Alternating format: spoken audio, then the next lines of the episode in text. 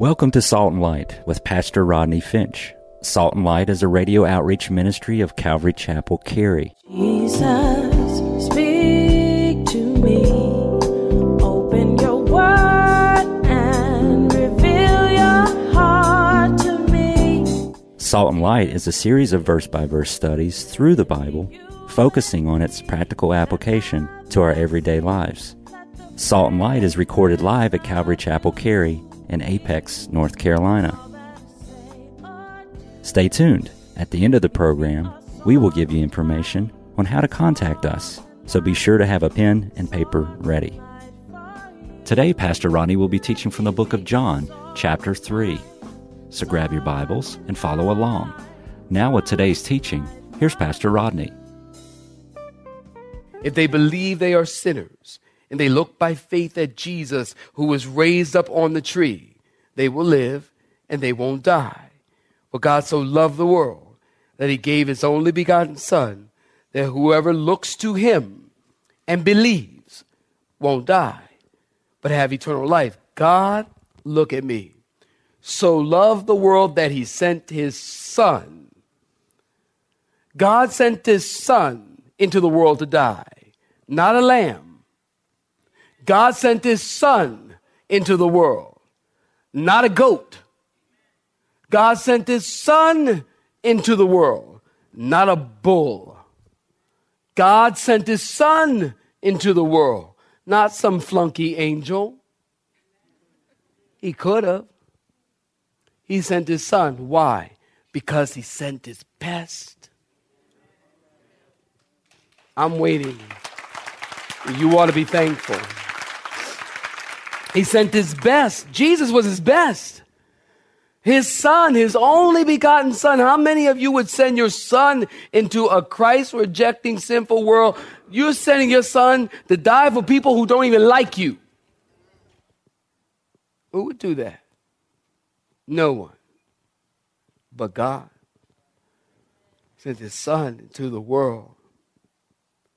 The people who would spit on him.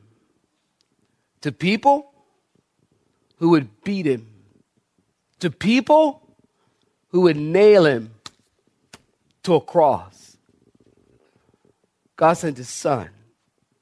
His best. Romans 8 32. He did not spare his own son, but delivered him up for us all. The sending of his son opens the door of eternal life to those who are condemned and under the wrath of God. Look at verse 17. For God did not send his son into the world to condemn the world, but that the world through him might be saved. When Jesus came into the world, listen, he did not come into a neutral world. What you talking about, Willis? When Jesus came into the world, the world was not neutral. The world was sinful. The world was, listen, anti God. The world was anti Jesus, anti Him. Nobody's neutral. Nobody was neutral and nobody is neutral. Jesus wasn't just all right. Wasn't it the, uh, what they told me? They told me last service. Don't tell me. Don't tell me who wrote that song. Uh, the Doobie Brothers. The Newbie Brothers? The Doobie Brothers. That's right, first time. Okay, right. The Doobie, the Doobie Brothers. Jesus is just all right with me. How it go, y'all? Jesus is just all right with me. Jesus is just all right. Oh, yeah. Nope. Wrong. Jesus was not just all right with anybody. He wasn't neutral. He didn't come into a world neutral. Nobody was neutral toward Jesus. People don't move from neutrality to anti God. People don't move from neutrality to anti Jesus. People don't move from neutrality to pro Jesus. The Bible says we all have sinned. We are all guilty. We all are perishing the moment we entered the world. Why? How? Because we inherited a sin nature from Adam and Eve. So, written in the DNA of every person, listen to me, written into the DNA of every person that comes into the world is a sin nature.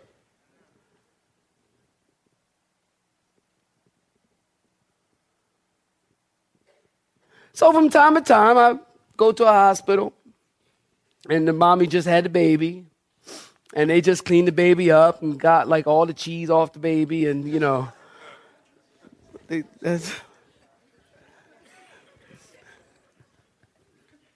It's the, you know, the, uh, the, the stuff. It's just all over the baby. It's everywhere. You know, they, they get all that off. The baby's all cleaned up and everything. And cute baby. Cute baby. New babies are so cute. You know, they just look like little angels. And you're holding the little baby and it's so cute little baby. And you go, man, it's just a beautiful, cute little baby. Well, you got to understand and you got to remember that written into the DNA of that cute little newborn baby that just came in the world 15 minutes ago is sin. Is a sinful nature. That baby came into the world. As soon as the baby came into the world, the baby was condemned. That's what the Bible means when the Bible says that you were condemned already. Are y'all with me? Uh, you were condemned already. So you come into the world with this sin nature. So when your cute self came into the world, you were condemned. You came into the world slaves of sin with a sin nature. Remember, I told you we aren't sinners because we sin. We sin because we're sinners. It's a depraved, sinful nature. My German Shepherd dog isn't a German Shepherd dog because he barks. A man can bark, and that doesn't make him a dog. No comments, ladies. A dog barks or behaves like a dog because it's in his nature. Y'all get me? So we aren't sinners because we sin. We sin because we're sinners. It's in our nature. We are born with a sin nature. We came into the world. We weren't neutral. We were anti God. Jesus didn't come to make neutral people pro Jesus. Jesus came to make guilty people not guilty. Jesus came to make condemned people not condemned. Jesus came to make dead people eternally alive. God does not owe anyone acquittal or life. Jesus came to offer it and some accept it and some don't. But if you don't, then you don't say that God sent you to hell because God sends no one to hell. God, the Bible says on the contrary, God sent his son into the world not to condemn the world, but that the world through him might be saved. For God so loved the world that he gave his only begotten Son, that whosoever believes in him should not perish, but have everlasting life. If you go to hell, it's because you want to go. That's what the Bible says. That's what the Bible says. You know, it reminds me of this story of uh, this minister and his unbelieving barber were walking down the street as their conversation turned to the love of God. Said the barber to the preacher, if God was as loving as you say, why does he permit all the poverty, disease, and squalor that exist in the world? I can't believe that a loving God would permit these things. The minister was silent until they met a man who was especially unkept and filthy. His hair was hanging down his neck, and he had a half inch of stubble on his face. And then he said, You can't be a very good barber, or you would not permit a man like that to continue living in the neighborhood with hair uncut and unshaven. Well, indignantly, the barber answered, Why blame me for that condition? I can't help it that this man's like that. He's never come into my shop. I could fix him up and make him look like a million bucks if he'd only let me. Giving the barber a penetrating look, the minister said, Then don't blame God for allowing people to continue in their evil ways when He is constantly inviting them to come and be saved. The reason people are slaves to sin and evil, hab- evil habits is because they refuse the one who died to save them and to deliver them. The barber saw the point. Do you?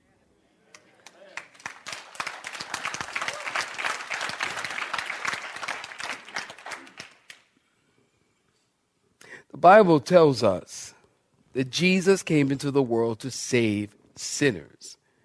That's because when he got here, that's all he found. He found sinners. Write that down.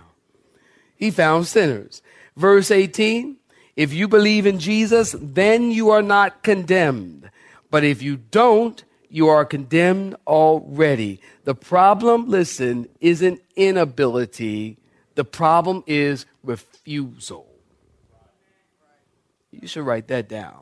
The problem isn't inability. The problem is refusal. People refuse to come to Jesus. If you will, people refuse to come into his shop and sit in his chair and let him clean them up and make them look like a million bucks and save them and fill them and help them. People refuse. Thank you, brother. It is right.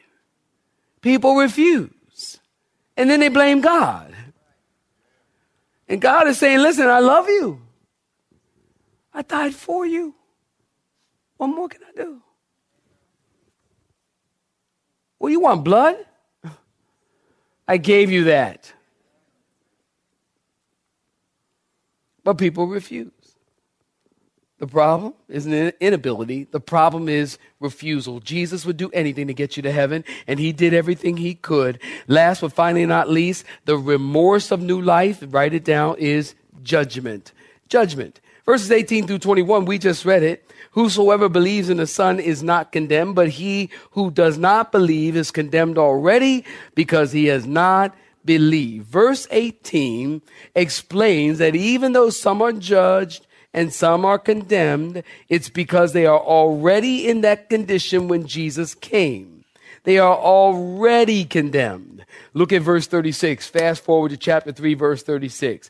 He who believes in the Son has everlasting life, and he who does not believe the Son shall not see life, but the wrath of God does what, somebody? Abides on him or remains on him or, or already is on him. Jesus did not come to condemn was a shocking thought to the Jewish mind. Shocking. Because the Jew thought that uh, Jesus would condemn the Gentile. The Jews hated the Gentiles, and they believed that God was going to wipe out the Gentiles. Uh, the Jews hated women. In Jesus' day, women were considered property. Um, I was talking to Colonel, Army Colonel, last Saturday, and he's on his way to uh, Afghanistan. And he uh, was telling me that they were doing some training um, in Virginia uh, as it relates to Sharia law. And Sharia law is awful, just awful. Um, uh, Sharia law teaches that women are to be kept from sunlight like 23 hours a day. Something like that. Just horrible. Horrible, evil, awful things, even though they believe in the Quran. The Sharia law is just awful. It reminded me of the Jews in Jesus' day. A Jew in Jesus' day would pray every day God, I thank you, I'm not a Gentile, a dog, or a woman. In those days, women were considered property. Feminists have accused Christianity as being hostile toward women when the truth is, and perhaps I can get a witness, the truth is Jesus has been the greatest liberator of women and elevator of people than anybody in all of history. Is that the best clapping y'all can do? Jesus has been the best liberator and elevator of people in all of human history. It was Jesus who said, who, to whom the Son sets free is what? Free indeed. Jesus came to set folk free. Now, if you're in bondage because you want to be in bondage, Jesus came to set you free. Jesus liberated women. Feminists say, oh, Christianity, oh, submit to women, submit women submit to their husbands, all that, all that's just putting women in bondage and carrying on. No, it isn't. It's setting women free. Jesus sets people free. Somebody come on, clap your hands and say amen. Do it. Do it. It's awesome. Galatians 3:28 tells us there's neither Jew nor Greek, there's neither slave nor free, there's neither male nor female, for you are all one in Christ. Jesus did not come to condemn. Not everybody can say there's no condemnation over my life. Only those who are in Christ are not condemned. Some people are in Christ and not condemned, and some people are not in Christ and are condemned. Over and over in the Bible, we see some are in Christ some are outside of Christ. Paul is not a universalist. Everybody's not going to heaven. Amen. That makes nice Hallmark stuff. Everybody going to heaven. We're all going to pie in the sky and run through the fields, the fields and the heavenlies. Beautiful blue skies and in heaven. Everybody ain't going to heaven. That's just the truth. Don't shoot the messenger. Amen. Y'all looking at me like that's a bummer.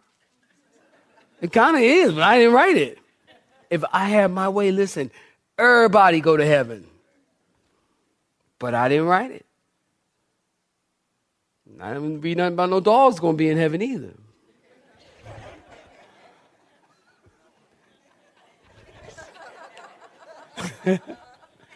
Somebody said all dogs go to heaven. Since I write a movie about all dogs go to heaven. Don't get me wrong, I love dogs. I got a dog. Y'all know I got a dog. Walk by my office, you will know I have a dog, okay? My dog's big and and he will make his presence known. And uh, I love dogs. I love animals too. I mean, I love my dog. I really love my. If you know me, you know I love my German Shepherd. I have a German Shepherd. He is beautiful, just beautiful. I love my dog. But he ain't going to heaven which is a bummer to me because someday I'm going to have to part with my dog. It's very difficult. I can part with my children quicker than I can my dog. you know that ain't right. That just ain't right. That ain't right. It ain't right. It ain't right. It ain't right. But you know what? Let the truth set you free. Let it set you free. Hallelujah. Jesus said in Matthew 7, 13 and 14. I got it for you on the screen. Y'all know my voice is tired. Come on, read that for me. I am beat. read it for me. Enter now by the gate, by the gate. For wide is the gate, I'm sorry, and broad is the way.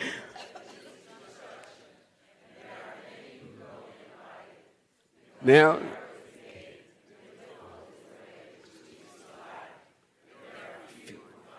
now listen, I want you to write this down. There are two gates, simple as this. There are two gates, two ways, and two destinations. Biblically. Two gates, two ways, two destinations. There's a wide gate and the narrow gate. The wide gate, many will enter. The narrow gate, few will enter. There's the broad way and the narrow way. And listen, at all cost, avoid Broadway.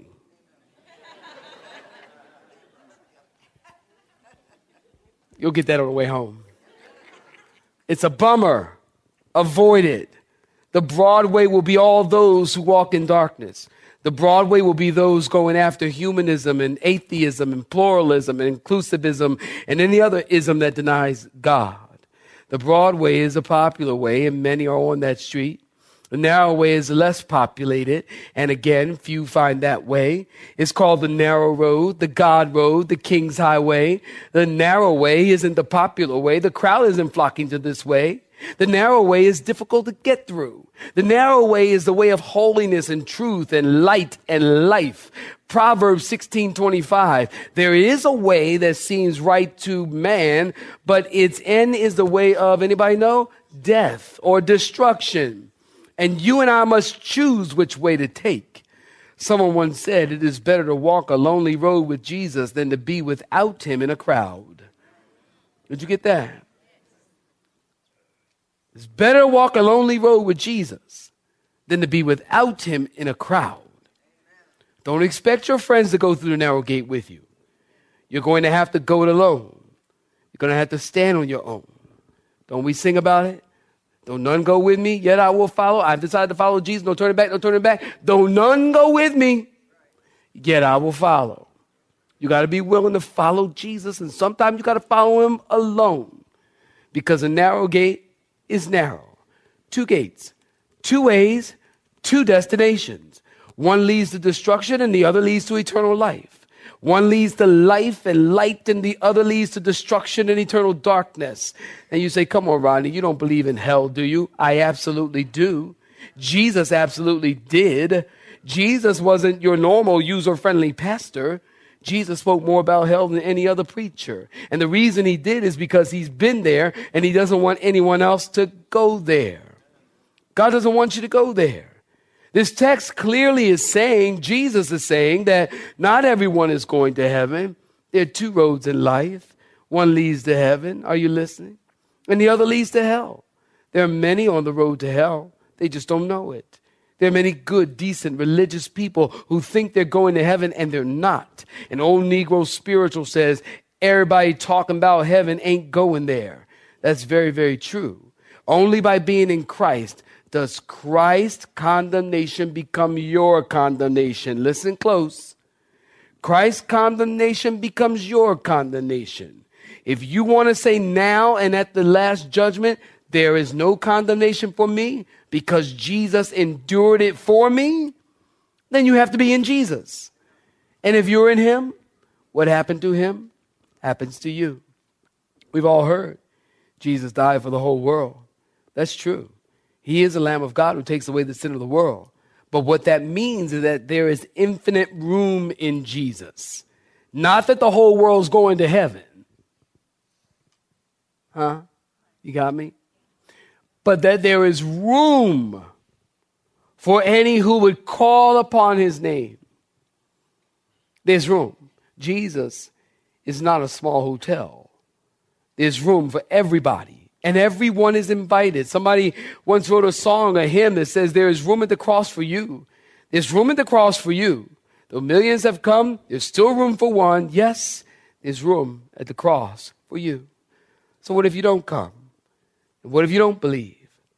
Or you don't receive? Verse 36 tells us, He who believes in the Son has life.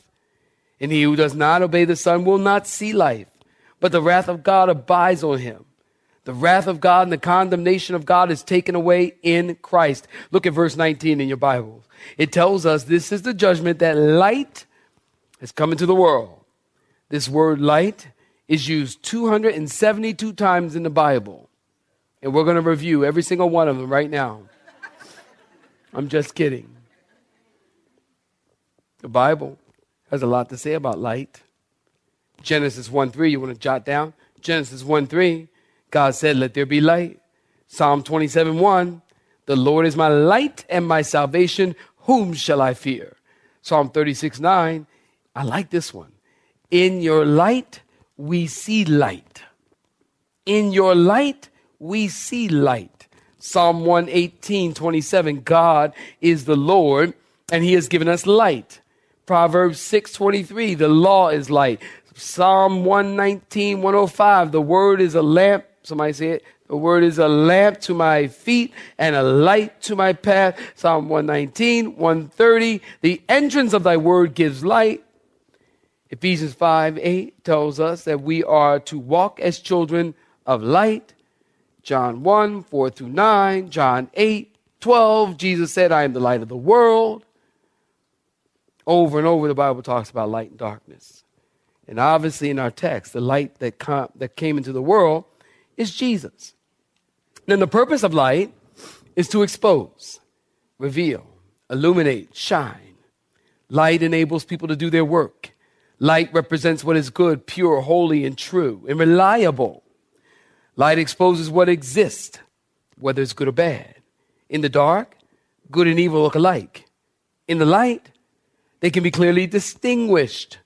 When Jesus came in the world, light came in the world. First John, memory verse, First John 1 5, tells us God is light. The Bible doesn't say God is a light, it says God is light. You have been listening to Salt and Light, a radio outreach ministry of Pastor Rodney Finch and Calvary Chapel Cary, located in Apex, North Carolina. Join Pastor Rodney Monday through Friday at this same time. For information regarding service times, you can contact us at 1 800 293 0923. That's 1 800 293 0923. You may listen to today's broadcast in its entirety by visiting the Media Library on our website at cccary.org.